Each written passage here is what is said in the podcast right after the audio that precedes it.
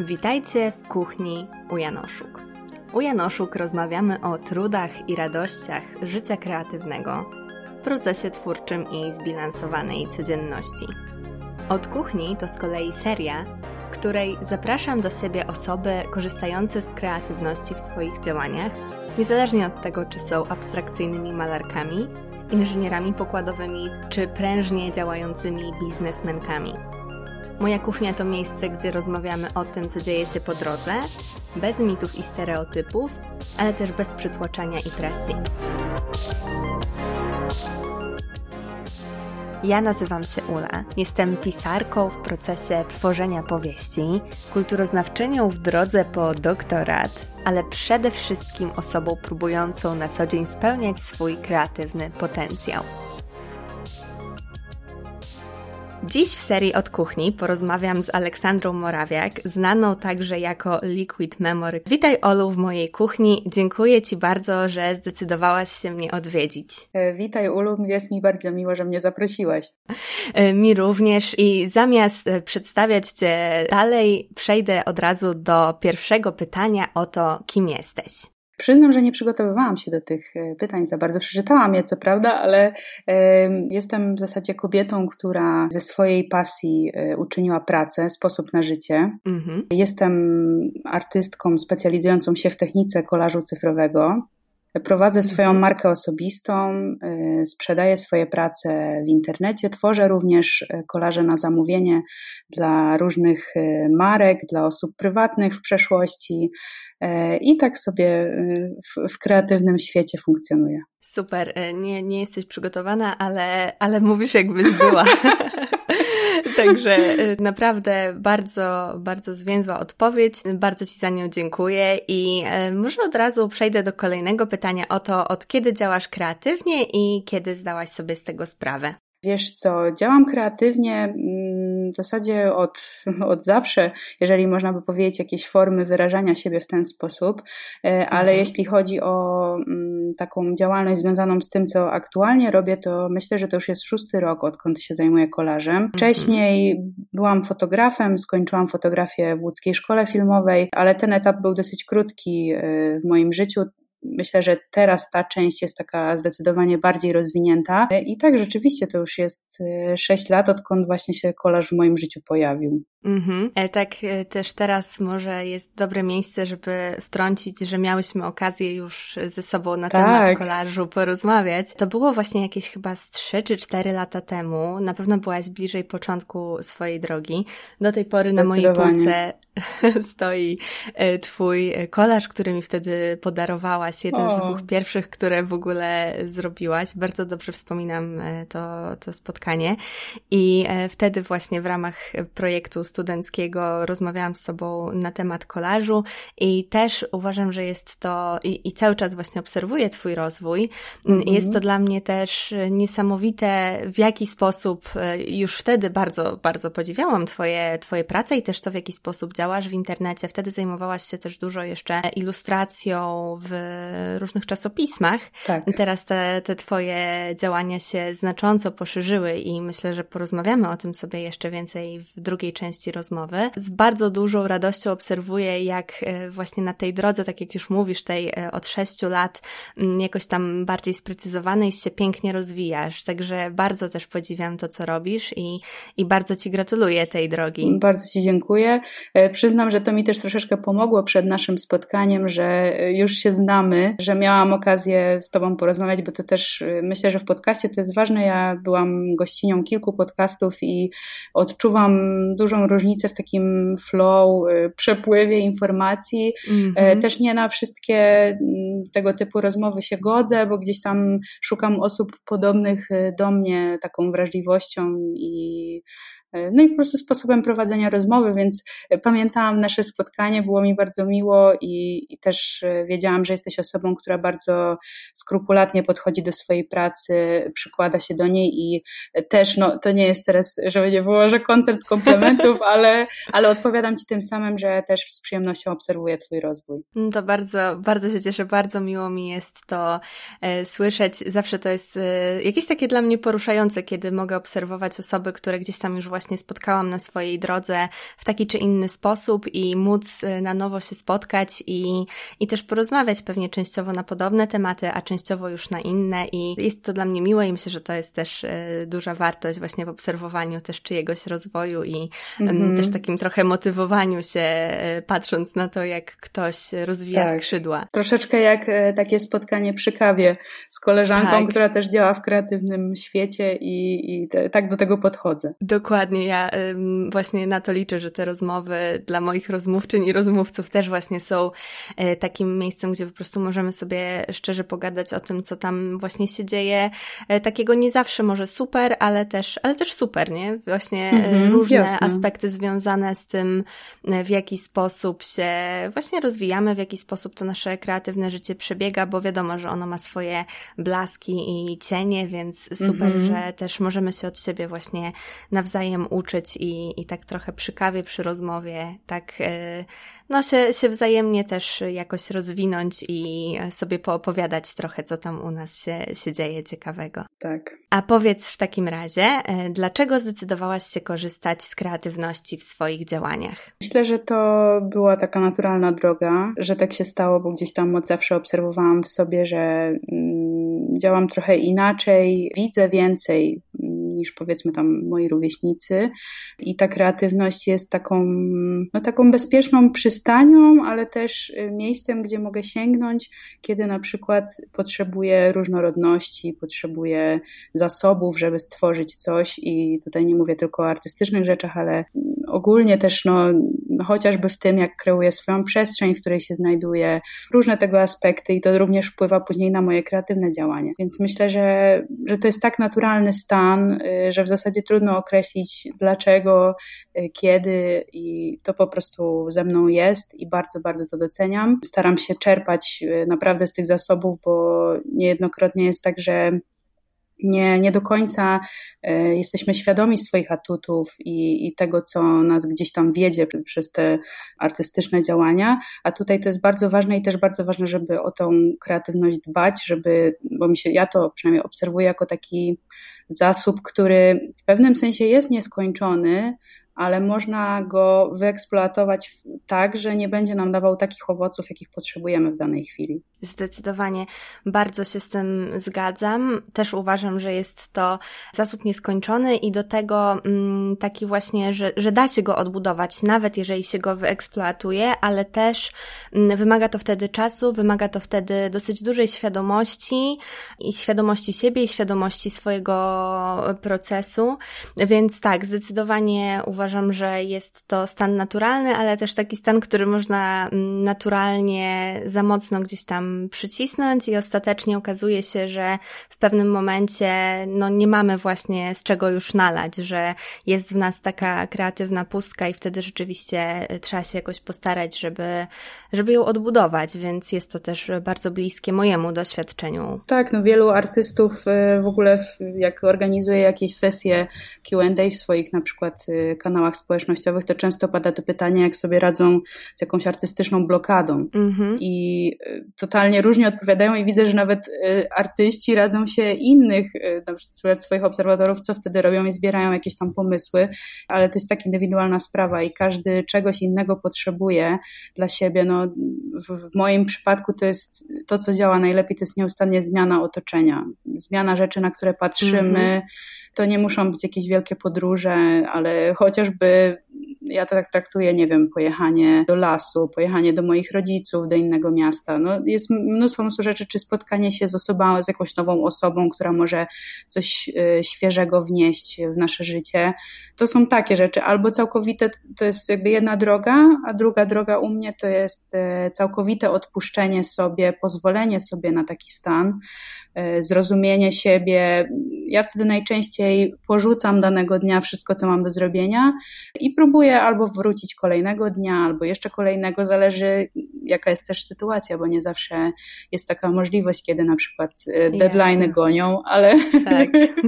ale ogólnie myślę, że, że da się to pogodzić i też e, planując sobie pracę, warto mm, zostawiać sobie większe na przykład bloki czasowe, że powiedzmy wiemy na przykład, że przy pozytywnych wiatrach dany projekt zajmie nam, nie wiem, 4 dni, ale ja sobie zawsze tam dodaję jakiś zapas dwu, trzydniowy mm -hmm. minimum, żeby wiedzieć, że, że ja mogę ten jeden dzień sobie poleżeć i, i skupić się na czymś innym, a nie gnać e, za tym po prostu, że, że do czegoś się zobowiązałam. Tak, zdecydowanie.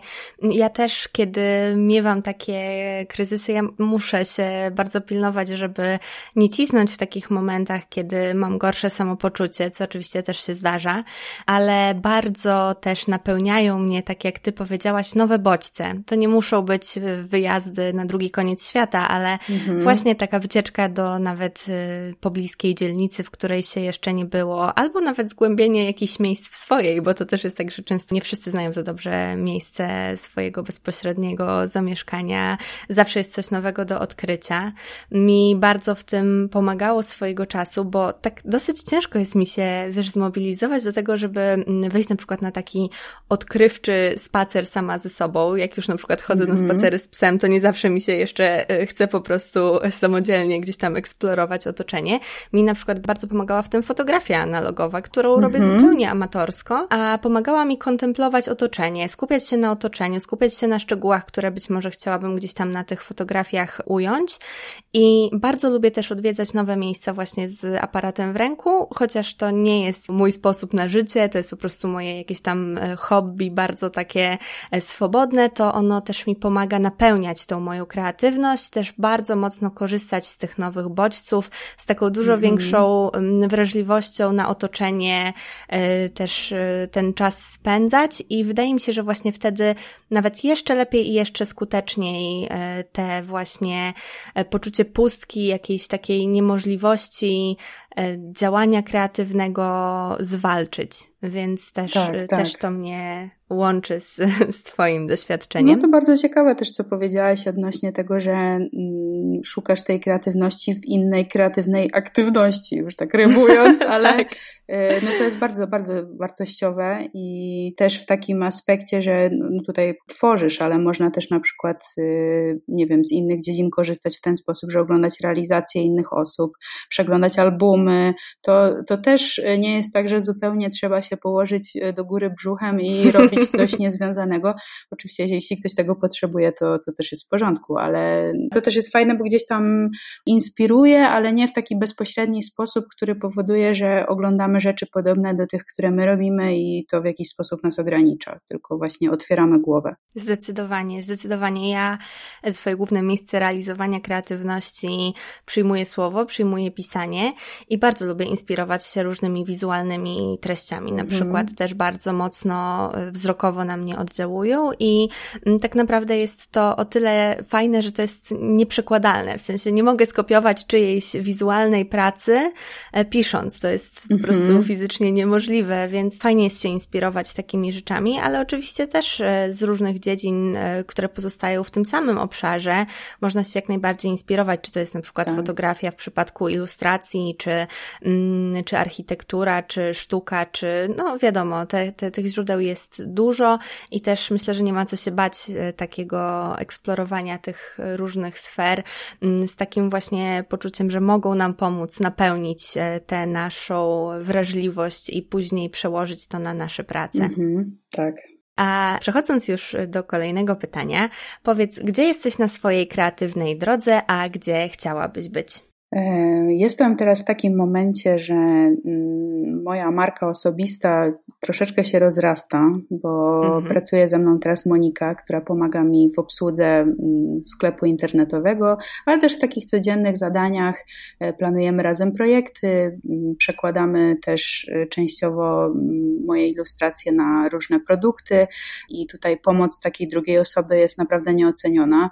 Ja też swojego czasu podjęłam taką decyzję o tym, że żeby mm, tę moją działalność rozwijać, bo był taki etap, w którym ja byłam bardzo zadowolona z miejsca, w którym jestem, a to mhm. miejsce to było taki stan pod tytułem, że sprzedaję sobie troszeczkę swoich prac, ale nie jest to na tyle dużo, żeby robić to przez większą część tygodnia. Oprócz tego realizowałam też zlecenia, tak średnio 3-4 zlecenia w miesiącu e, i to była taka po prostu, działałam sobie sama, bardzo był to bezpieczny, tak, bezpieczna przestrzeń, w której ja się czułam dobrze, ale postanowiłam mhm. Świadomie przekroczyć te granice i pójść e, w większy rozwój. I tutaj to też e, opowiadam o tym dlatego, że wiele osób nie do końca wie, po której stronie chce się znaleźć i może ich przerazić mhm. ten rozwój, że to idzie za szybko, że będą potrzebni właśnie nowi ludzie. I ja się też musiałam bardzo z tym oswoić, bo podejrzewam, że też tak pewnie masz, że wydaje ci się, że wszystko zrobisz sama najlepiej. E, mhm. Chcesz się też wszystko robić samemu, bo każda praktycznie czynność sprawia przyjemność. No i ja naprawdę miałam zagwostkę, czy robić ten krok do przodu. Teraz wiem, Jasne. że to była dobra decyzja dla mnie, że ja tego rozwoju potrzebuję i że on jest tak naturalny u mnie, że gdybym go blokowała, to to by była nienaturalna rzecz. Tak. Dlatego tak się dzieje i myślę, że ten mój dwuosobowy zespół będzie się z czasem jeszcze powiększał, bo już teraz czasem jest tak, że brakuje nam rąk do pracy mm, i i właśnie jestem w na tyle dobrym położeniu, że sama wybieram sobie klientów do współpracy. E, mogę sobie mhm. dowolnie tym sterować. Jestem taka dosyć, no, no, wybiórczo do tego podchodzę, bo nie jestem w stanie robić wszystkiego. Też e, no, prowadzenie marki osobistej, której główna część e, wszelkich działań komercyjnych skupia się na mojej osobie, no wymaga mojego -hmm. udziału, więc też tak. siłą rzeczy mam mniej czasu na tworzenie, a Monika na przykład jest po to, żeby mi tego czasu na tworzenie dawać więcej. Więc to ciągle jest taki y, balans pomiędzy tym, co chciałabym robić, co muszę zrobić, no i w ten sposób funkcjonuję. Więc w mhm. takim jestem punkcie, e, a gdzie chciałabym być? Na pewno chciałabym uzyskać większy spokój, większą mhm. wolność tworzenia w takim sensie, że właśnie jeszcze więcej zadań móc oddelegować, żebym właśnie mogła sobie pozwolić na to, że czasem czegoś nie robię, bo nie mam ochoty i, i ten czas e, tak. wolny po prostu się przedłuża i żeby ten moment siadania do komputera, żeby coś stworzyć, był momentem znaczy w sumie trochę tak jest, ale takiej dużej, dużej decyzji, że ja teraz mam wenę, że ja teraz mam ten moment e, odpowiedni, mm -hmm. odpowiedni dla mnie i tego troszeczkę mi brakuje. Nie mam takiej wizji bardzo, bardzo daleko idącej czasowo, typu co tam będzie za pięć lat. Nie wiem tego na pewno. Mhm. Chciałabym rozszerzyć tę część, żeby więcej moich ilustracji mogło się pojawiać na różnych przedmiotach, których można w życiu codziennym z przyjemnością używać. I to jest taki obszar, który czuję, że ma bardzo duży potencjał do rozwinięcia, ale jest y, trudny w tym sensie, że wymaga właśnie dużo takiej pracy pracy z zakulis pod tytułem no, poszukiwanie producentów, kontakty z tymi osobami, mm -hmm. dopilnowanie tego, żeby wszystko było super jakości, zrobione na czas. No tutaj potrzeba osoby, która no, będzie takim no, opiekunem tego wszystkiego i kto obejmie to z góry i też to musi być osoba, która ma cechy, których ja nie mam i zdecydowanie -hmm. lepiej się w tym sprawdzi. Więc widzę rozwój, ale to też nie jest tak, że, że chcę być jakąś tam ogromną marką.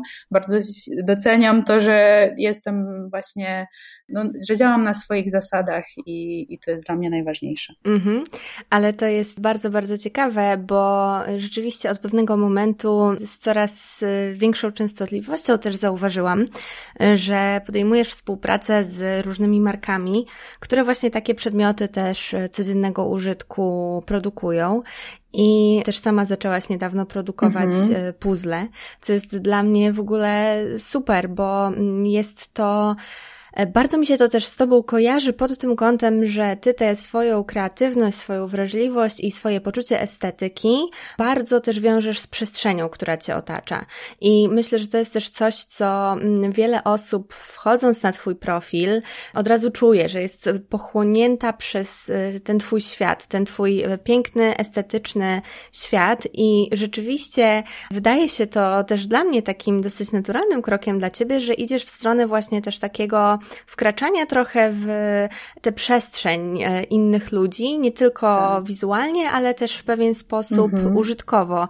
Więc jest to myślę, że piękne miejsce też do rozwoju. Też myślę, że super na przykład musi być e, ćwiczyć na macie z Twoim projektem, tak. bo wiem, że też coś takiego tworzyłaś i czy chociażby chodzić w mm, szlafrokach Twojego projektu, czy spać w Twojej no, tak, pościeli. Tak, znaczy, no, nie Twojej, wiadomo, ale zaprojektowanej przez Ciebie, więc to jest takie wszechogarniające, estetyczne doświadczenie związane też z tym przedłużaniem twojego świata, który masz i po który ludzie do ciebie sięgają, więc jest to bardzo ciekawa droga rozwoju, ale z jakiegoś powodu naturalna, chociaż myślę, że nie ma wielu osób, które aż w taki sposób w tę stronę ja znam, które by mm, się rozwijały, przynajmniej u nas e, na, na polskim rynku, więc jest to być może oczywiste, a z mhm. drugiej strony zupełnie nie, zupełnie takie mm, myślę bardzo właśnie twoje w tak, tym tak, wszystkim. Bo wielu osobom się jakoś tam wydaje, że tworzenie grafik, ilustracji, kolaży to jest już koniec, że to się tylko wiesza na ścianie i za wiele nie można z tym więcej zrobić, a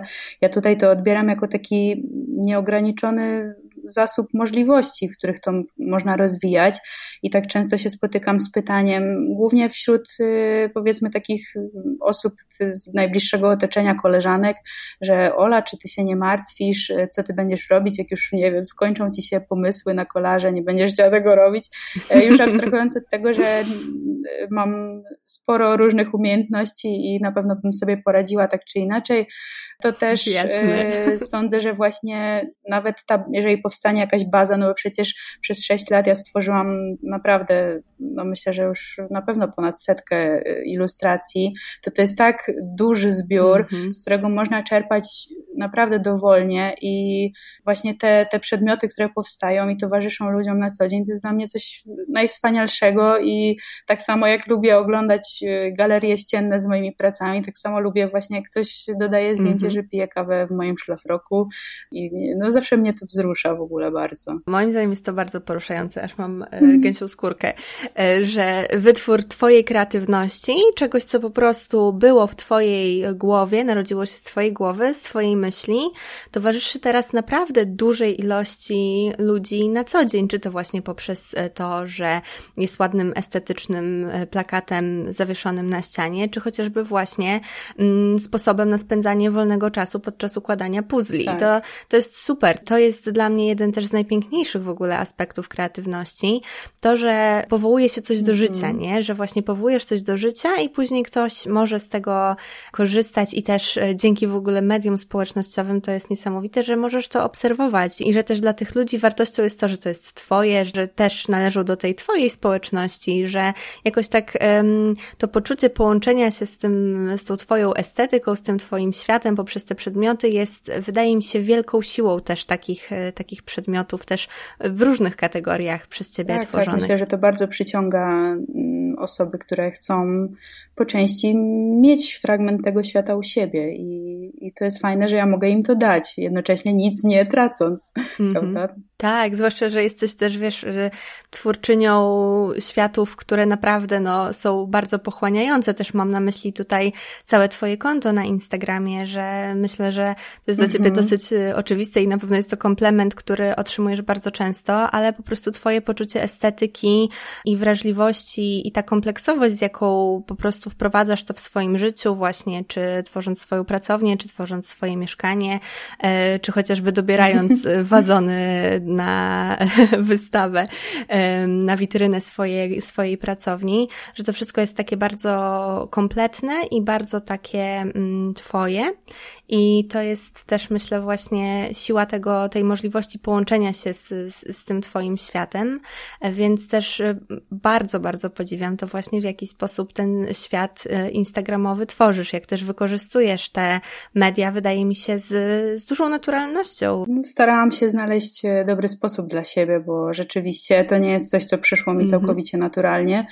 Musiałam wymyślić coś, co nie będzie budziło jakiegoś takiego oporu we mnie, co sprawi, że ja będę chciała robić to regularnie, że będę miała z tego przyjemność mm -hmm. i mhm. rzeczywiście tak jest, bo y, tak jak nawet widzisz, no ja jestem tym typem y, osoby na Instagramie, która raczej nie dzieli się na bieżąco rzeczami, tylko zawsze z jakimś lekkim opóźnieniem mm -hmm. i takim przetworzeniem przez swoją estetykę. E, I to, I to właśnie powoduje, że ja czuję, że mam jakąś tam na tym kontrolę, że też nie jest tak, że odrywa mnie to od prawdziwego życia, że biegam z tym telefonem mm -hmm. jak najęta, żeby nagrać każdą chwilę. To się właśnie tak nie odbywa, tylko wybieram to, co chcę uwiecznić, to, co chcę pokazać i tak, żeby się czuć z tym jak najlepiej. -hmm. A w jaki sposób wygląda Twój kreatywny proces? E, mój kreatywny proces to jest e, ciągłe życie. Trochę tak to mhm. czuję, ale mm, to nie ma w zasadzie jakiegoś e, początku wyraźnego. Mhm. Zazwyczaj jest tak, że mm, znaczy to też może rozgraniczmy na działanie dla kogoś, mm, czyli typowo mhm. zleceniowo i taką działalność twórczą, powiedzmy takie projekty własne. E, no to jeśli mhm. chodzi o pracę dla kogoś, no to na początku zazwyczaj jest brief lub rozmowa z klientem, w którym dowiaduje się, czego oczekuje. I kiedy ja to mam, to zazwyczaj y, z racji, że u mnie są raczej długie terminy oczekiwania, no to ten etap jest później przedzielony raczej takim długim oczekiwaniem i ja muszę do tego wrócić mhm. i sobie to odświeżyć. I zazwyczaj chodzę z myślą, co będę robić no, przez kilka dni, zajmując się innymi obowiązkami. Tak gdzieś ta myśl mi towarzyszy, e, co mnie czeka, myślę sobie o tym, jak to zrobię. I to też jest fajne, bo to pozwala tak temu ułożyć się w głowie, wyeliminować pewne pomysły, które na przykład mogłyby być nieudane, e, ale też to, co jest dla mnie bardzo, bardzo ważne i w ten sposób też selekcjonuję w ogóle zlecenia, to jest to, że kiedy czytam o danym projekcie, który, o danej współpracy, która jest mi proponowana, to muszę mieć już praktycznie od razu jakiś taki przebłysk, e, jak to ma wyglądać. Jeśli mhm. tego przebłysku nie ma, to znaczy, że gdzieś ja tego do końca nie czuję i będzie to wymagało wtedy ode mnie o wiele więcej pracy, żeby stworzyć coś, co w innym wypadku wychodzi mi bardzo e, tak naturalnie. Jasne. Więc ta, ta wizja gdzieś tam jest, ona mi często towarzyszy. Kiedy się w trakcie zgubię, to sobie do niej wracam i to jest taki mhm. fajny obraz, ale to jest ciekawe, bo jak ktoś by mnie zapytał, co ja tam widzę, to tak nie do końca umiem odpowiedzieć.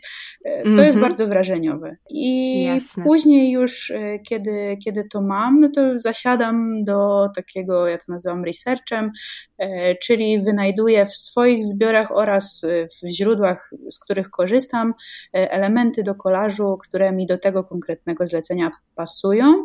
I tutaj się kieruję często kolorystyką, która musi być zastosowana, lub y, te konkretne może motywy są przez klienta pożądane, no to wtedy sobie szukam, tak jak ostatnio y, na przykład y, była prośba o figi, no to ja biorę mhm. wszystkie moje figi, które mam i sobie je wrzucam do jednego folderu.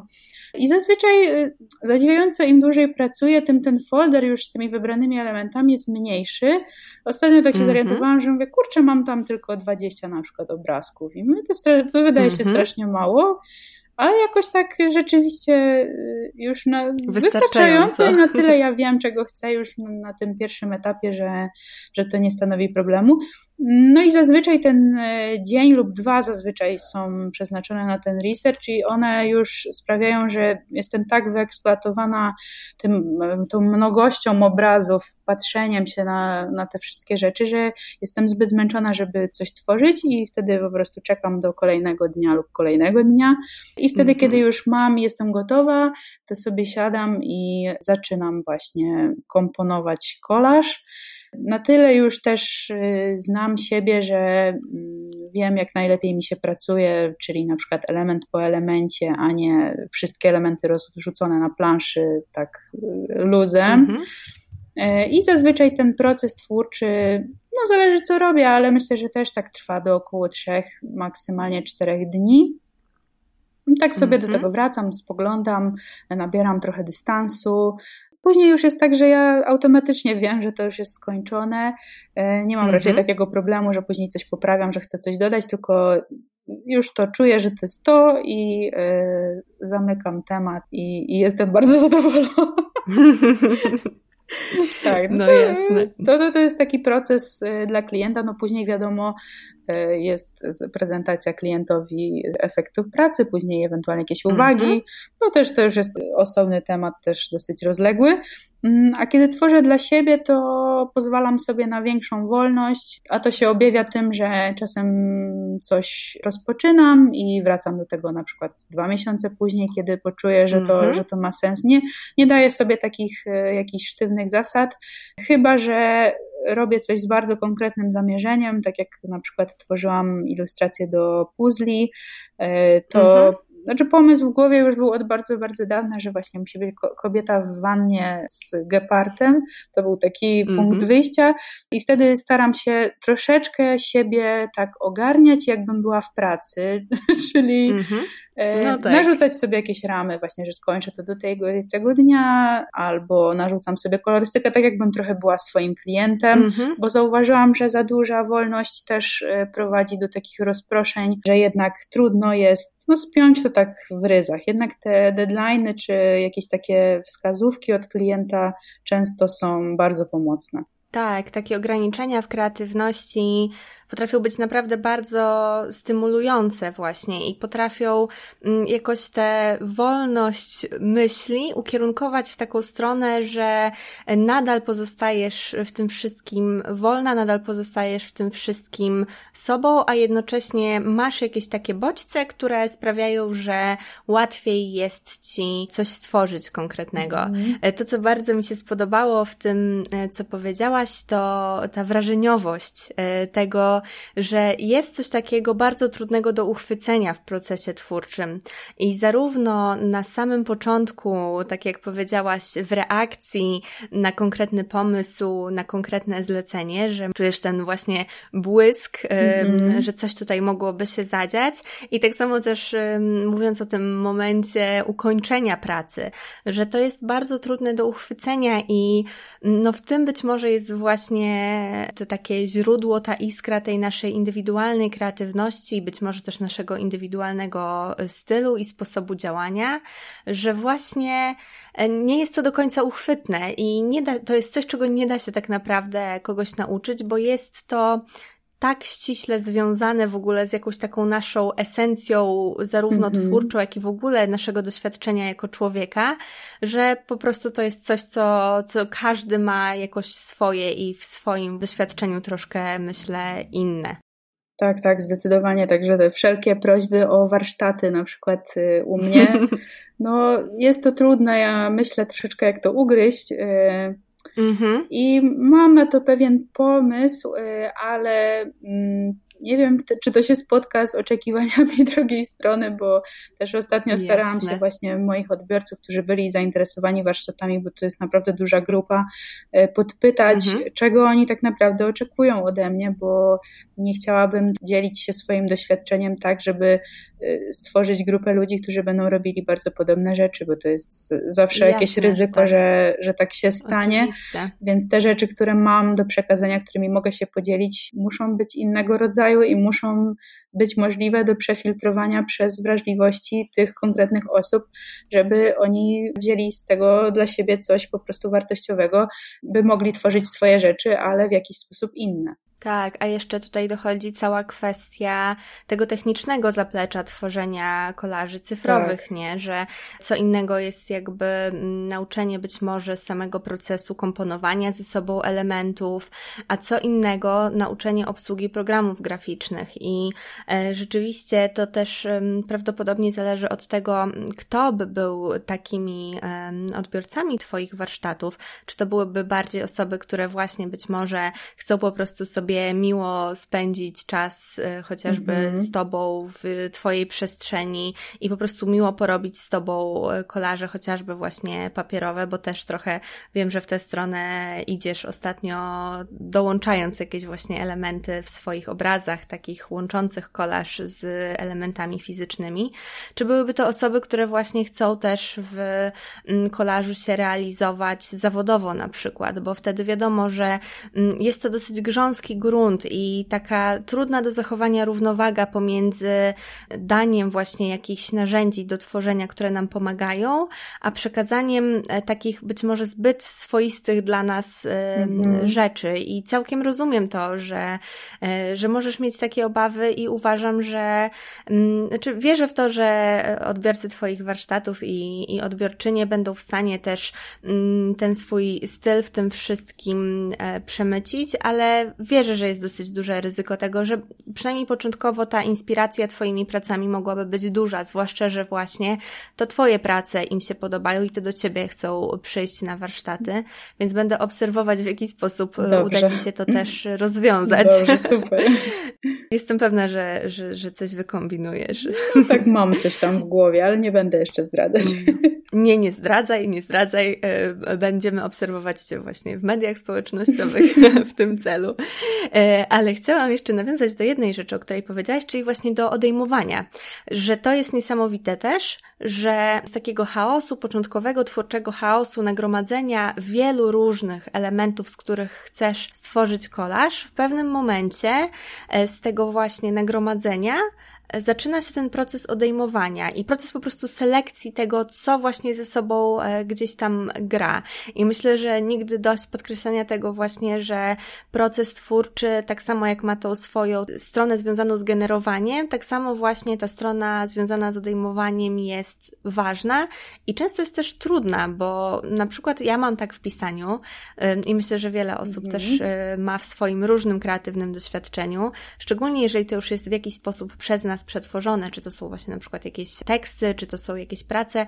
Czasem ciężko jest się pożegnać z, z rzeczą, która jest już jakoś tam przez nas zrobiona, stworzona, włożyłyśmy w to serce, ale wiemy, że dla całości naszego dzieła będzie lepiej, jeżeli danego elementu się pozbędziemy, chociaż na przykład sam w sobie jest według mm -hmm. nas super. Masz coś takiego na przykład, kiedy już tworzysz sam kolaż? Wiesz co, myślę, że to wszystko wynika z praktyki i też takiej przewidywalności pewnych efektów, że ja już mhm. Y, tyle tego stworzyłam, że już na przykład jestem w stanie ocenić bardzo łatwo jeszcze zanim ten element postawię, czy, czy on tam będzie dobrze wyglądał, czy nie. Czasem są zaskoczenia, mhm. wiadomo, y, ale też to mi się przydaje w pracy, mm, kiedy na przykład właśnie klient przychodzi z listą poprawek i ja kiedy czytam je, to od razu wiem, które z nich faktycznie sprawią, że ten kolaż będzie lepszy, a które po prostu mm -hmm. no, mhm. nie, nie mają sensu, bo, bo ja już wiem, że to będzie źle wyglądało. I to jest po prostu się doświadczenie. Wszystko rozsypie. Tak, tak, tak. I e, też sobie zastrzegam takie trochę prawo do tego, że mm, no ja nie jestem grafikiem, którego można wynająć i po prostu zrobię to, co się mi każe, tylko to jest taka mhm. wspólna praca i ja wkładam swój pierwiastek kreatywny, ktoś wybiera mnie po to, żeby, że ufa mi, że ja wiem, jak to zrobić najlepiej i sta zawsze staram się o tym myśleć i też budować taką pewność siebie na tej bazie, E, że to jednak klient przyszedł do mnie, a nie ja do niego i to bardzo pomaga. Mhm. Super. E, dziękuję Ci za to wyczerpujące opisanie swojego procesu. Myślę, że to będzie dla wielu osób e, bardzo ciekawe i być może też przydatne. A powiedz, jakie środki, idee, narzędzia pomagają Ci realizować Twoje kreatywne cele? Myślę, że moim numerem jeden absolutnym jest mój kalendarz. Ja go mhm. prowadzę w, w, sposób, no w telefonie po prostu y, internetowo. Kiedyś więcej pisałam w zeszycie, ale widzę, że jednak ta dostępność telefonu bardziej mi się sprawdza, bo sobie to mhm. kontroluję na bieżąco.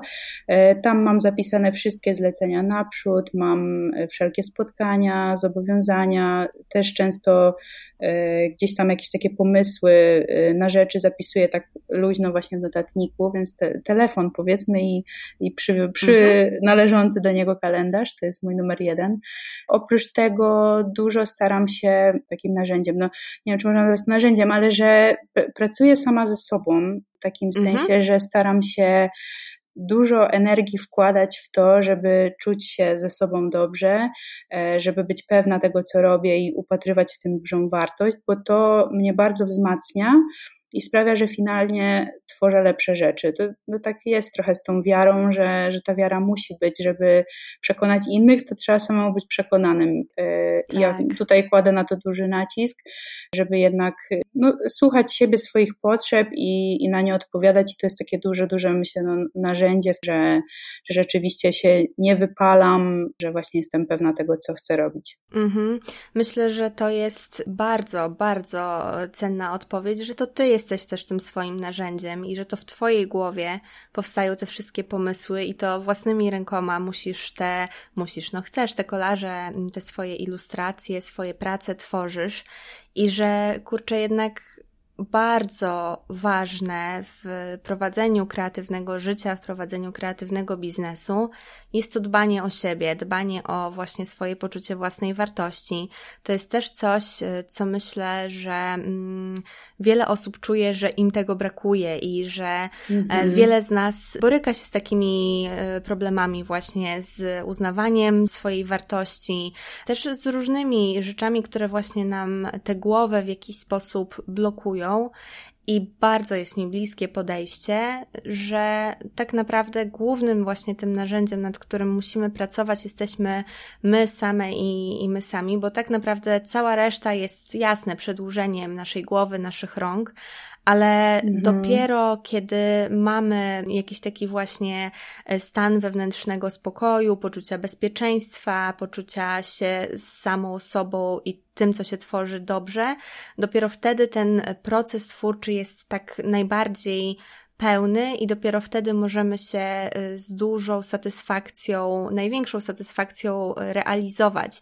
Bez tego tak naprawdę oczywiście możemy działać, ale jest znacznie trudniej i ta praca nad sobą jest myślę mega kluczowa, jeżeli chce się te mm, życie gdzieś tam blisko kreatywności prowadzić. Tak, tak, też powiem Ci, że ja mm, bardzo dużo rozmawiam z ludźmi, bo też jestem po tej szkole artystycznej i z takim zaciekawieniem mhm. obserwuję, co się z tymi ludźmi stało, gdy już opuścili mury tak. uczelni, gdy już po prostu nie miał ich kto prowadzić za rękę i te swoje kolejne cele, cele musieli sobie sami wyznaczać.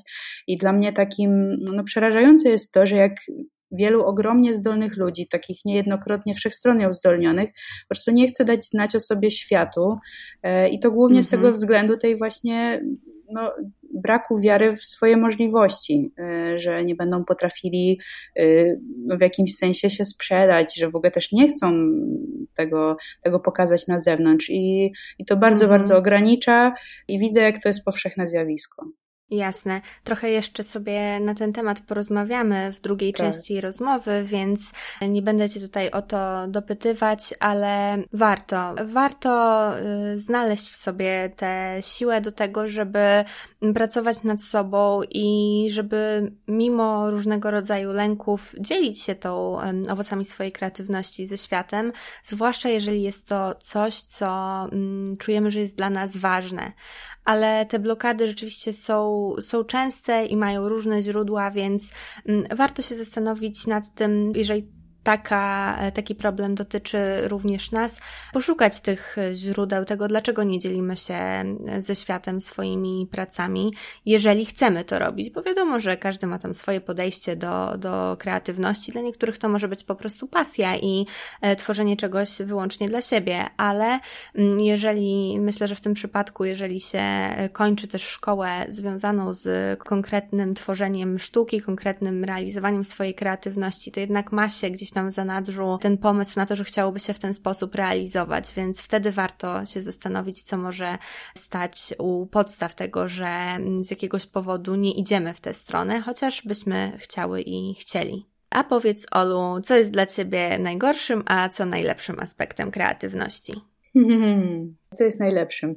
To, że to jest taki właśnie nasz nieograniczony zasób, że tam po prostu można nieustannie wyszukiwać nowych rzeczy, eksperymentować z tym, co robimy, e, przesuwać granice tego, gdzie coś dla nas jest e, piękne, a na przykład już gdzieś zaczyna się jakaś e, brzydota, w której też chcemy na przykład mm -hmm. odnaleźć coś dla siebie. To właśnie ta nieograniczoność sprawia, że tutaj nie ma możliwości tak naprawdę wyczerpania tego i myślę, mm -hmm. że to mhm. jest takie naj, naj, najmocniejsze. A co jest najgorsze? Hmm, myślę, że to, że mm, można się łatwo przebodźcować i zaburzyć mhm. E, działanie mm, tej kreatywności w naszym życiu, no, to jest na pewno bolączka właśnie obecnych czasów i tego, jak dużo spędzamy czasu online i też oglądamy to, co tworzą inni. Dostęp do tego jest tak łatwy, że otaczamy się tym bardzo duży, bardzo przez duży okres czasu. E, mhm. I, i, I dlatego tak sądzę, że tutaj trzeba dbać bardzo o to, żeby się nie przebodźcować zdecydowanie. Tak, to jest też e, ciekawe w nawiązaniu do tego, o czym rozmawiałyśmy na początku naszej rozmowy, czyli tych sposobów na radzenie sobie z, z kryzysem właśnie też szukając właśnie takiego napełnienia w innych źródłach, w sztuce, w innych miejscach. To jest tutaj właśnie ta cienka granica pomiędzy napełnianiem się, a tym już przepełnieniem. I też oczywiście jest tutaj ważne to, skąd czerpiemy, bo tutaj tym zagrożeniem chociażby są właśnie Mm, media społecznościowe czy czeluście internetu, gdzie rzeczywiście można wpaść e, i można wpaść też w takie miejsca niewłaściwe, które sprawią, że poczujemy się jeszcze gorzej. Więc warto tutaj z dużą uważnością dobierać to, czym się otaczamy i zastanowić się też, w jaki sposób można ewentualnie od tych mediów społecznościowych, czy w ogóle od internetu odpoczywać. Niektórzy odinstalowują Instagrama na weekendy, jak na przykład właśnie widziałam, mm -hmm. że mhm. robi to teraz też Kasia Ekes, Karolina Sobańska to poleca. Są też inne sposoby, no wiadomo, możemy się w różny sposób kontrolować, ale rzeczywiście to zagrożenie jest i warto ze świadomością do tego, myślę, podchodzić i patrzeć, co na nas działa dobrze, a, a co już sprawia, sprawia, że mm, tracimy ten kreatywny, mm. twórczy potencjał. Zgadzam się, pięknie dopowiedziałaś to, co miałam na myśli. Staram się. Staram się też dodawać swoje trzy grosze i podsumowywać właśnie to, co moje rozmówczynie tutaj właśnie nam opowiadają. A uzupełnij proszę zdanie od kuchni jestem, trzy kropek i przymiotnik, który opisuje jaka jesteś od kuchni. Myślę, że intuicyjna to jest moje słowo, mhm. E, którym się najmocniej kieruję.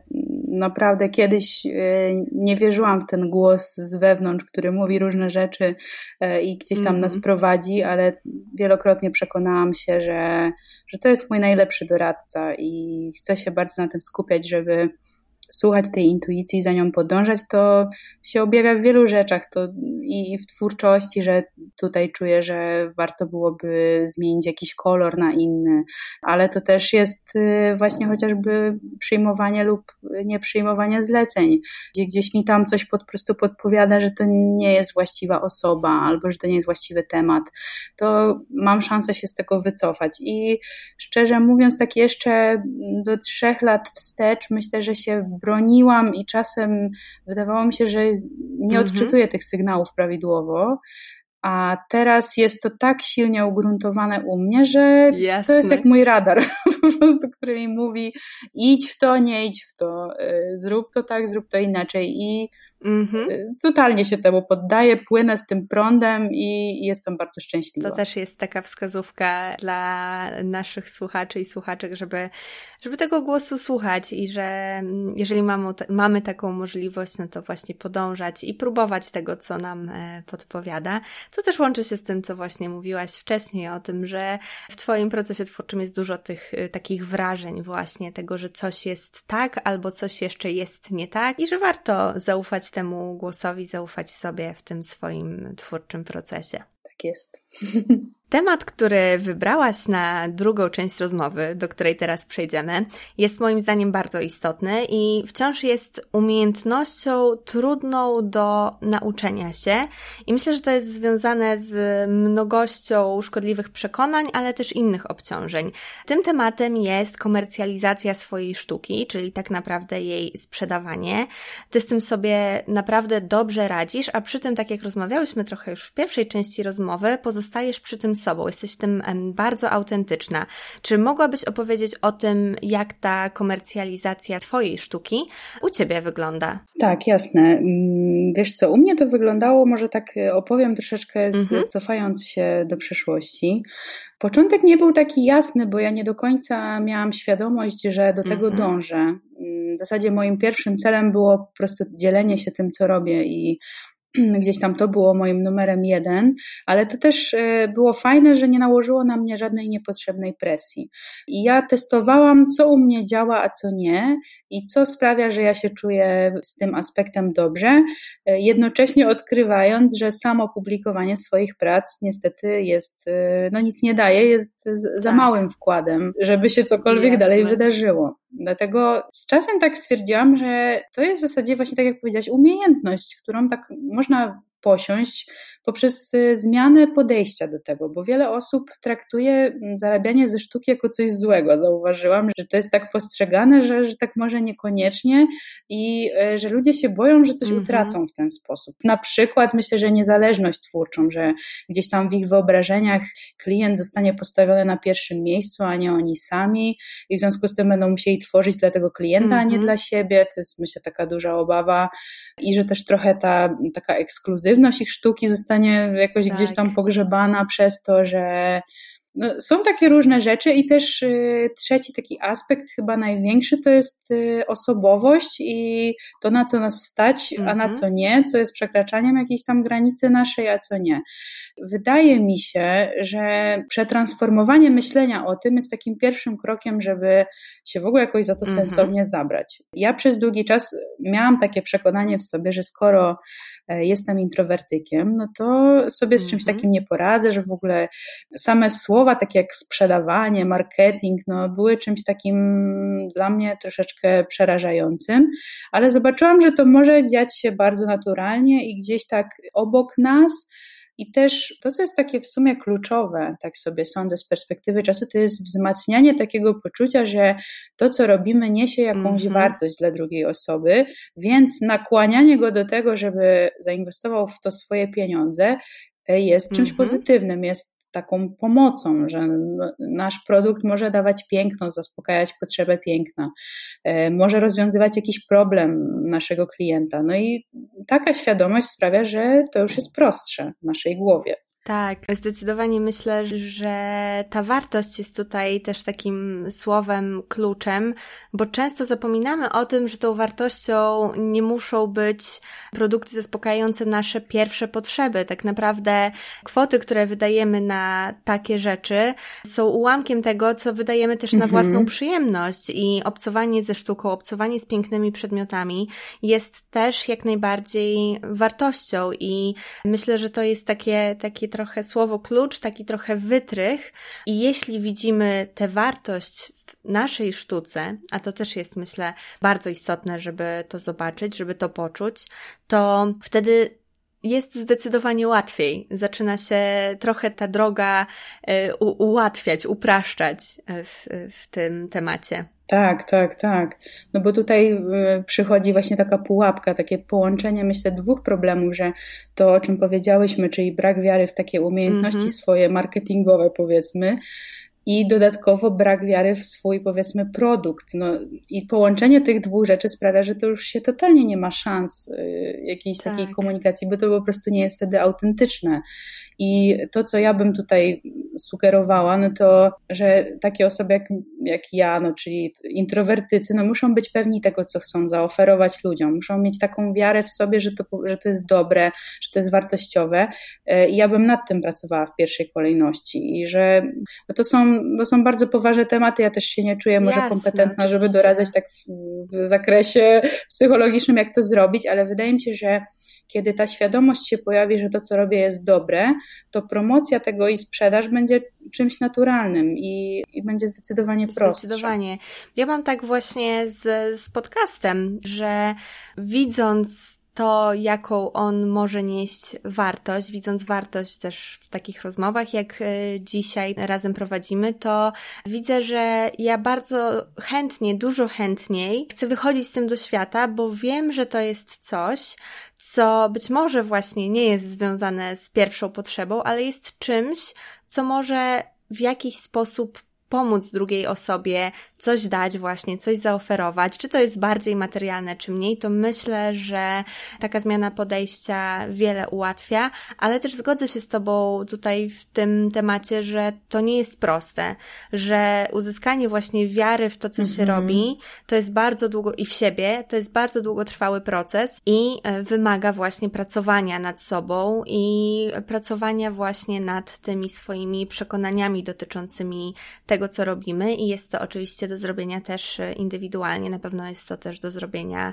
e, jeżeli mamy z tym dosyć duży problem, to w ramach różnego rodzaju terapii, ale można pracować nad tym samodzielnie. Ja miałam duży problem w moim życiu z tym, że byłam taka nie do końca pewna tego, co robię i nie do końca właśnie pokładałam taką stuprocentową wiarę w to, że to, co ja robię, jest wartościowe, a kiedy to moje podejście się zmieniło właśnie poprzez zwyczajnie pracę nad sobą, przez czytanie różnego rodzaju książek, przez różnego rodzaju warsztaty. Bardzo dużo dały mi chociażby warsztaty strategiczne z Wardaszką, która powiedziała, że jeżeli masz swoją misję, jeżeli wiesz, że Twój produkt, Twoja usługa ma nieść jakąś wartość dla świata, to Twoim obowiązkiem jest promowanie jej, Twoim obowiązkiem -hmm. jest wychodzenie z nią do świata i, i pokazywanie ludziom, bo skoro wierzysz, znaczy no właśnie tutaj też ta wiara w siebie,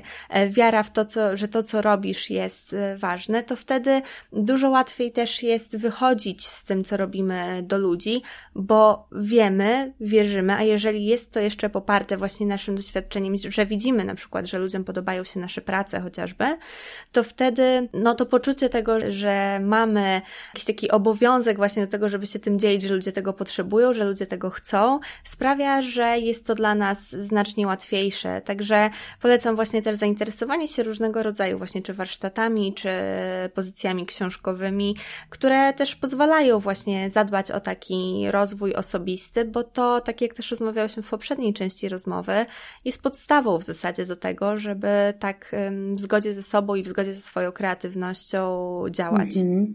Myślę, że też warto odciąć takie przekonanie, bo jesteśmy troszeczkę zafiksowani że inni nas oceniają.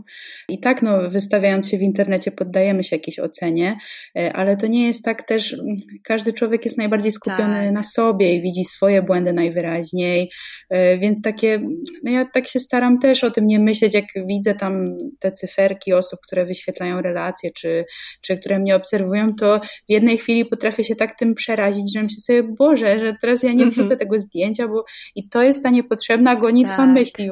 Warto po prostu z tej takiej rzeki myślowej wyjść na brzeg i sobie spojrzeć na to z dystansu i stwierdzić, że kurczę, no to, to jestem ja. Jeżeli decyduję się coś pokazać, to robię to z własnej woli. Mogę sobie sterować zakres, który pokazuję. No, tak jak ja na przykład rzadko pokazuję mm -hmm. bałagan, ale no go tak. mam na przykład w różnych miejscach. To, to jest wszystko kwestia wyboru, z czym się czujemy komfortowo. Też elementy wizerunku, jaki chcemy kierować. No, tak można znaleźć na siebie świetny sposób. Przecież y, znamy osoby, które na przykład nie pokazują mm -hmm. twarzy, y, nigdy nic nie mówiły do kamery. Tak też jak najbardziej bardziej da się w interesujący sposób prowadzić swoje kanały i prowadzenie ich finalnie prowadzi do tej sprzedaży, bo my się też tak boimy tego sprzedawania, ale to nie jest tak, że właśnie ja wzięłam sobie telefon i zaczęłam od razu myśleć, jak tutaj sprzedać swoje prace, mm, tylko patrzyłam na to, co sprawia mi przyjemność i na przykład sprawia mi przyjemność robienie ładnych zdjęć. Wtedy jeszcze jak zaczynałam, no to nie miałam pięknej pracowni, bo to też chciałabym podkreślić, że część osób patrzy na mnie z perspektywy jakiegoś tam uprzywilejowania, że, że ja mam ładne mm -hmm. rzeczy, ładne przestrzenie, w których mogę robić ładne zdjęcia. I to jest prawda, tylko że ja sama do tego doszłam, Oczywiście, żeby taką tak. pracownię mieć. I to się nie stało z dnia na dzień. I na początku też pracowałam w wynajętym e, po prostu pokoju, e, który nie był najpiękniejszy, miał po prostu białe ściany i tyle. Ale to przychodziło z czasem, że ubarwiałam tę otaczającą mnie rzeczywistość swoimi pracami, chociażby stawiając właśnie moją pracę w prostej ramce na tle tej białej ściany, już pokazując ludziom, że taka ściana wygląda no wtedy o wiele lepiej. No to, to są takie szczegóły, które z czasem po prostu rozwijałam. Tak, no i też warto zaznaczyć, że robiłaś to z dużą konsekwencją i to nie przyszło do ciebie samo. To jest efekt twojej wieloletniej, e, dużej, pełnej zaangażowania i inicjatywy kreatywnej pracy, więc wiadomo, że też no, to jest takie, takie trochę przekleństwo porównywania się z innymi, że patrzymy na to, w jakim miejscu ktoś jest teraz, nie patrząc na to, jaką drogę ma za sobą. I bardzo łatwo jest wpaść w tę pułapkę mm -hmm. tego, że widzimy piękne rzeczy, piękne pracownie, dobrze prosperujące biznesy na Instagramie i myślimy sobie, że kurczę, a mój taki nie jest, ale zapominamy o tym, że no, na tym etapie, na którym my jesteśmy, te osoby były na przykład kilka lat wcześniej i że nie ma za dużego pożytku w tym, że my będziemy teraz się dołować tym. Myślę, że tutaj warto patrzeć na to po prostu aspiracyjnie i inspirować się tym, że ktoś ma siłę do mm -hmm. tego y, i, po prostu z taką pełną wiarą i konsekwencją na co dzień po prostu jest w tych mediach społecznościowych, co powiedzmy sobie szczerze jest y, zajęciem pochłaniającym naprawdę dużo czasu, bardzo angażującym i zajęciem, które też jest jak najbardziej pracą, więc e, jeżeli pomyślimy o tym, że ktoś rzeczywiście mm -hmm. wkłada tyle czasu w prowadzenie swoich mediów społecznościowych i, i tyle serca, to, to często są te rzeczy, które nie są widoczne, jak właśnie obmyślanie tego, w jaki sposób chce się mm, strategicznie rozwijać, albo e, taka praca trochę z zakulis, jak wynajmowanie pracowni, czy ogarnianie wysyłek, czy takich rzeczy. To wszystko tak naprawdę jest tylko to, co widzimy, ten czubek góry lodowej, za którym stoi zarówno masa też czasu włożonego w to wszystko i też cała ta droga, którą do tej pory przeszłyśmy. Tak, no sądzę, że warto też tak zbalansować swoje myślenie, że z jednej strony być pozytywnie nastawionym do tego, że taka praca na własny rachunek kreatywna niesie ze sobą bardzo dużo plusów, takich jak wolność, e, nieposiadanie szefa, no chociaż bycie własnym szefem bywa trudne, e, tak, ale, ale że to też są tak naprawdę wiele wyrzeczeń. No to, to też jest tak, że jak się już ktoś zdecyduje na to, że będzie czerpać jakieś korzyści finansowe z prowadzenia takiej kreatywnej marki osobistej, to też nie może oczekiwać, że każdy element tej pracy będzie mu sprawiał ogromną przyjemność. No, są rzeczy piękne i wspaniałe, no, ale są też takie, które lubi się robić mniej. Jakimś tam rozwiązaniem na to jest pewnie później właśnie powiększanie zespołu, żeby część e, pracy mniej lubianej oddelegować, ale początki mm -hmm. są mhm. jakie są i pracuje się samemu. Też może warto zaakceptować to, że nasza osobowość sprawia, sprawia, że nie będziemy się czuć świetnie w promocji, że no ja, ja, też tak trochę mam, że ja się na przykład ekscytuję procesem powstawania nowego produktu. Nie mogę się -hmm. doczekać już, żeby go pokazać wszystkim. A jak mam go promować, to tak przychodzi mi taki lekki opór, że tak, że o matko, że ja teraz muszę wrzucić o tym kilka razy mhm. informacje, mm -hmm. bo może ktoś za pierwszym razem nie zobaczy, mi jest głupio, że wrzucam na przykład kolejny raz niby o tym samym, ale to to trzeba to przetransformować i gdzieś tam wybrać drogę dla siebie, to, to nigdy nie jest proste, nie da się tak łatwo powiedzieć, e, co się powinno robić, ale na pewno przełamać ten pierwszy strach, że no, już wrzu wrzucę tą relację, no i co się teraz stanie? No, nikt nagle nie przyjdzie i nie, nie napisze niemiłej wiadomości. Ja też przez e, ten czas, odkąd e, jestem gdzieś tam na Instagramie, no naprawdę sporadycznie, no może dwie tam czy trzy osoby mi napisały kiedykolwiek coś takiego niemiłego, ale to też Y, nie są rzeczy, które bym jakoś mocno brała do siebie, bo ja zawsze sobie kalkuluję, czy to jest opinia, y, która ma mi konstruktywnie coś dać i, mm -hmm. i mnie mhm. ulepszyć, czy to jest po prostu taki przytyk.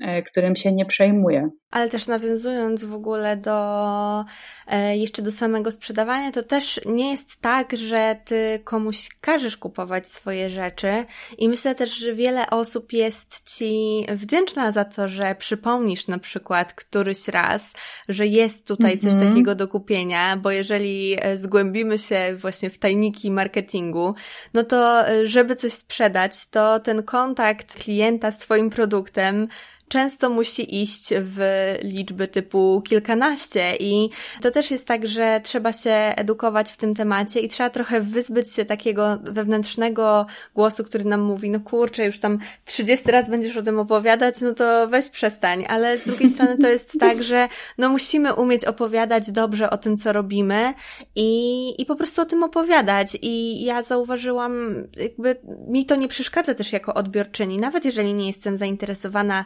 zakupem konkretnego produktu, to nie mam tak, że kiedy widzę 30 raz o tym opowiada, to teraz pójdę i ją odobserwuję, bo te wartościowe mhm. treści też, które prezentujesz w międzyczasie i to, jaką wartość dajesz przez cały czas, pokazując właśnie swoje życie, to jak wygląda Twoje otoczenie, to jak wygląda Twój proces twórczy, to to jest dla mnie ta wartość, która przewyższa to, żebym Cię teraz odobserwowała z jakiegoś powodu związanego z tym, że Ty teraz coś promujesz. Jeżeli ktoś by tak y, postanowił zrobić, no to też okej, okay, no może, może od ciebie mhm. odejść na jakiś czas, może do ciebie wrócić. E, warto pamiętać o tym, że to też jest tak, że na tych mediach społecznościowych ludzie przychodzą i odchodzą w zależności od tego, jakie w danym momencie mają potrzeby i że zawsze będzie jakiś przypływ, jakiś odpływ y, osób, które nas obserwują, ale to też nie powinno wpływać na to nasze poczucie własnej wartości. I tutaj myślę, że warto też wprowadzić ten, tą drugą kwestię, o której mi napisałaś, że fajnie byłoby porozmawiać, czyli właśnie tą kwestię e, świadomości swoich mocnych stron, bo w momencie, kiedy tę świadomość naszych mocnych stron, ale też oczywiście przy tym słabych, znamy, to mm. możemy nauczyć się zarówno korzystać z tych rzeczy, z tych naszych cech, z tych naszych umiejętności, naszych zdolności, które nas wyróżniają, ale też na przykład w jakiś sposób nauczyć się jakiegoś zapobiegania temu, jak te nasze słabe strony mogą nam zaszkodzić w naszym twórczym i kreatywnym życiu. Tak, zdecydowanie. Myślę, że to rozpoznanie jest y, bardzo, bardzo istotne i ono pozwala dobrać odpowiednie narzędzia. No, jeśli na przykład jesteśmy osobą, która y, zabiera się za coś, ma jakby wielkie wyobrażenia na temat, co będzie robić, a potem ma problemy z byciem systematycznym, no to przydają się wszelkiego rodzaju aplikacje planujące działania y, na mhm. Instagramie. Można sobie przygotować wcześniej zdjęcia, nawet opisy postów, y, albo ta, tak jak często wiele osób mówi, że ma super zdjęcie, chce je dodać i nie może napisać opisu, po prostu pustka w głowie, y, nie mhm. wie o czym ma tam pisać i tak dalej. No to jeżeli ta, nie ma takiej łatwości pisania i dzielenia się tym, co się myśli, no to warto byłoby sobie wypisać wcześniej tematy, które nas w jakiś sposób pasjonują, rozwinąć je nawet w kilku zdaniach, jeszcze nie pisać całości, żeby tak, no chyba, że ktoś tak chce, no ale żeby nie generować jakichś takich po prostu wielkich treści od mm -hmm. początku i wtedy, kiedy mamy dane zdjęcie, no to możemy spojrzeć na tę listę i powiedzieć sobie, o, o tym kiedyś chciałam opowiedzieć, no to teraz to fajnie do siebie pasuje i, i w ten sposób to rozwinąć. Jeśli na przykład y, ktoś nie czuje się komfortowo przemawiając do telefonu, no to też absolutnie nie musi tego robić. Może y, jeżeli nie chce w ogóle opowiadać, to tylko pisać. Zauważyłam nawet ostatnio taki, taki powiedzmy mini trend, że ktoś y,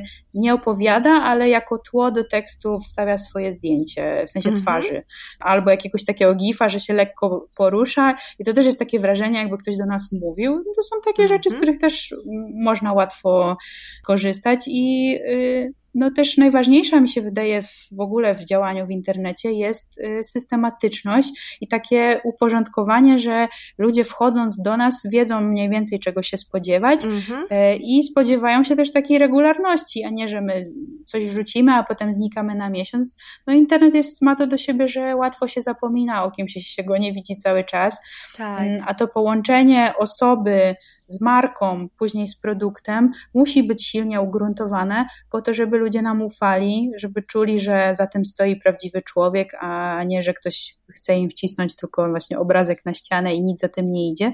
Tutaj fajnie łączy się właśnie umiejętność opowiadania historii, a żeby opowiadać jakieś historie, no to trzeba się otworzyć, więc opowiadać też po części trochę o sobie.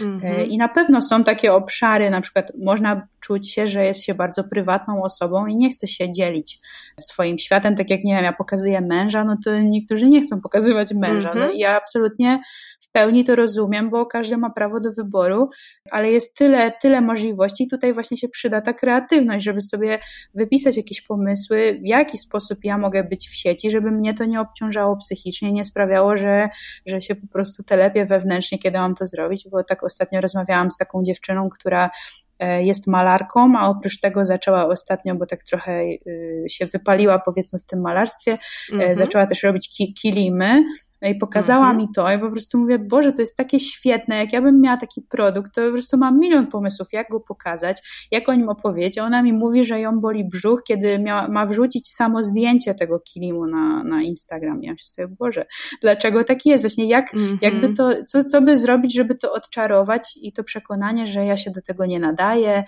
e, że ja to nie chcę, że to, ja nie chcę być tu i tak i tak dalej. Chciałabym, żeby ludzie na to spojrzeli po prostu inaczej Nie przez tak. te ograniczenia, czego ja nie mam, tylko co ja mam i co mogę wykorzystać. To jest super ważne i myślę, że tutaj też cały czas kurczę nam się w tej rozmowie przejawia ten e, temat wiary w siebie, ale myślę, że tutaj taką bardzo ważną rzeczą, którą można zrobić, to jest właśnie uświadomienie sobie tych swoich mocnych stron i takie ich po prostu e, dowartościowanie też, że każdy z nas ma te mocne strony. Ja wiem, że może nam być czasem trudno mówić o sobie dobrze, może nam być trudno o tych swoich mocnych stronach mówić, ale każdy, każda z nas te mocne strony posiada. Czasem jest je bardzo trudno sprecyzować, dlatego że to są rzeczy, które często są dla nas oczywiste, które są dla nas tak naturalne, że w ogóle nie, nie zauważamy, że to jest coś, co nas na tle innych osób wyróżnia. I ja mam w swoim doświadczeniu przejście testu talentów Galupa, co było dla mnie bardzo ciekawe pod tym kątem, że mnie te wyniki e, tego testu, który właśnie dla osób, które nie wiedzą, e, czym jest taki test, to jest test, który z 32 e, talentów szereguje je po naszych odpowiedziach w kolejności od najwyższego do najniższego, ale skupiamy się na tych rzeczach właśnie, które są w top 5, maksymalnie top 10, które właśnie są tymi naszymi mocnymi stronami i to właśnie za ich pomocą mamy za zadanie radzić sobie z tym, gdzie nam na przykład czegoś brakuje.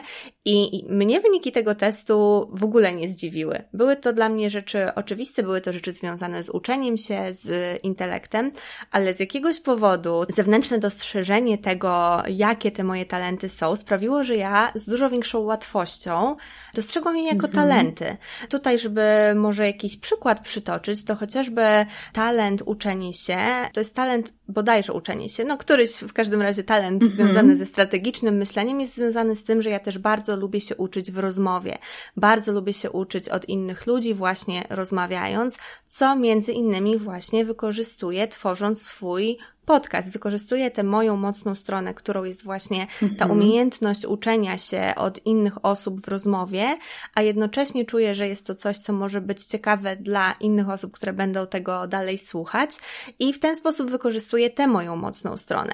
Jeżeli na przykład e, macie jakiś taki problem ze znalezieniem w sobie tych e, cech, które się często wydają oczywiste, bo wiecie, dla mnie na przykład ja się uczyłam dobrze przez całe życie, to było dla mnie oczywiste. Uczenie się było dla mnie czymś po prostu tak tak naturalnym, że ja tego nie uznawałam zupełnie jako swój talent, a okazuje się, że to mhm. może być talentem.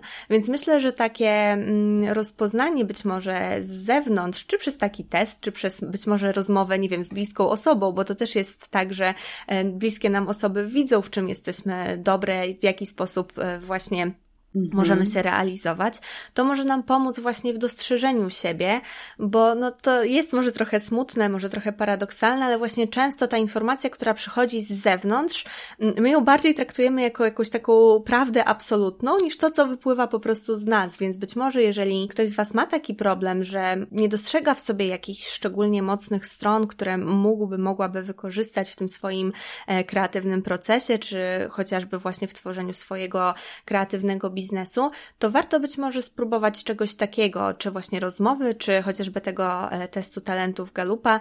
To być może Wam wskaże, jakie cechy możecie wykorzystać w tym swoim działaniu. Tak, super pomysł, bo często wiele osób mówi, że ja nie mam żadnego talentu, a mm -hmm. to, nie, to, nie, to nie jest tak. To nie jest tak. I każdy z nas jakieś talenty ma i właśnie one mogą się wydawać oczywiste, a, a nie dla wszystkich są, więc też to myślę, że może pozwolić trochę myśleć o sobie lepiej. E, I tutaj właśnie też wraca nam cały czas ten temat y, no, pracy nad sobą, dowiadywania się tego, co jest dla nas ważne, pracy nad tym, co, w czym jesteśmy słabsze, słabsi. No i właśnie takiego ciągłego rozwoju jako tego, jako tego źródła właśnie naszej kreacji kreatywności. Tak jest. Dobrze, Olu, to myślę, chyba że możemy takim... dopływamy chyba do końca, tak Dopływamy do końca, tak, dokładnie. E, naturalnie, naturalną, naturalnie właśnie, też te tutaj motywy wodne trochę nam się pojawiały.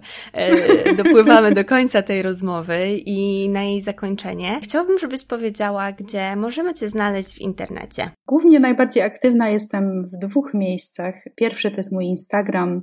Można wpisać Aleksandra Morawiak e, lub Liquid Memory Collages, takie jest y, jakby nazwa mojego profilu. Mhm. E, to jest jedno miejsce, tam się dzielę kulisami swojej pracy, tym wszystkim, co się u mnie dzieje na bieżąco. E, a druga e, opcja to jest moja strona internetowa www.aleksandramorawiak.com i tam też można fajnie sobie przejrzeć na przykład moje portfolio, archiwalne projekty. E, jest sporo opisów, więc to takie może mini case study niejednokrotnie tego, jak mhm. to u mnie wygląda i tam serdecznie Was zapraszam. Zapraszamy serdecznie. Linki macie oczywiście jak zawsze w opisie. Ja bardzo Ci dziękuję, Olu, za tę wielce wartościową rozmowę. Mam nadzieję, że wiele osób zainspiruje do właśnie rozwoju, do pracy nad sobą i do takiego trochę odważniejszego, nawet jeśli nie skorzystania ze swojej kreatywności, to być może właśnie dzielenia się nią też ze światem. Dziękuję Ci serdecznie. Bardzo było mi miło, również, również bardzo Ci dziękuję i do usłyszenia zapewne. Mam nadzieję, że ten odcinek był dla Was wartościowy. Jeśli tak, to nie zapomnijcie podzielić się nim z kimś, kto mógłby z niego skorzystać, albo udostępnijcie go na swoich mediach społecznościowych. Jeśli zrobicie to na Instagramie, oznaczcie mnie, żebym mogła Wam podziękować. Znajdziecie mnie pod nazwą u podkreśnik Janoszuk. Tam też możecie mnie obserwować, żeby towarzyszyć mi w kreatywnej codzienności, czy po prostu do mnie napisać, żeby podzielić się swoimi spostrzeżeniami. Skąd Skontaktować się ze mną możecie też przez adres mailowy Odnośniki do wszystkiego, co pojawiło się w rozmowie znajdziecie na stronie dedykowanej temu odcinkowi. Znajdziecie ją w opisie na platformie, na której słuchacie tego odcinka. Moja strona to www.u-janoszuk.pl I to tyle na dziś. Mam nadzieję, że do usłyszenia w kolejnym odcinku. Pa!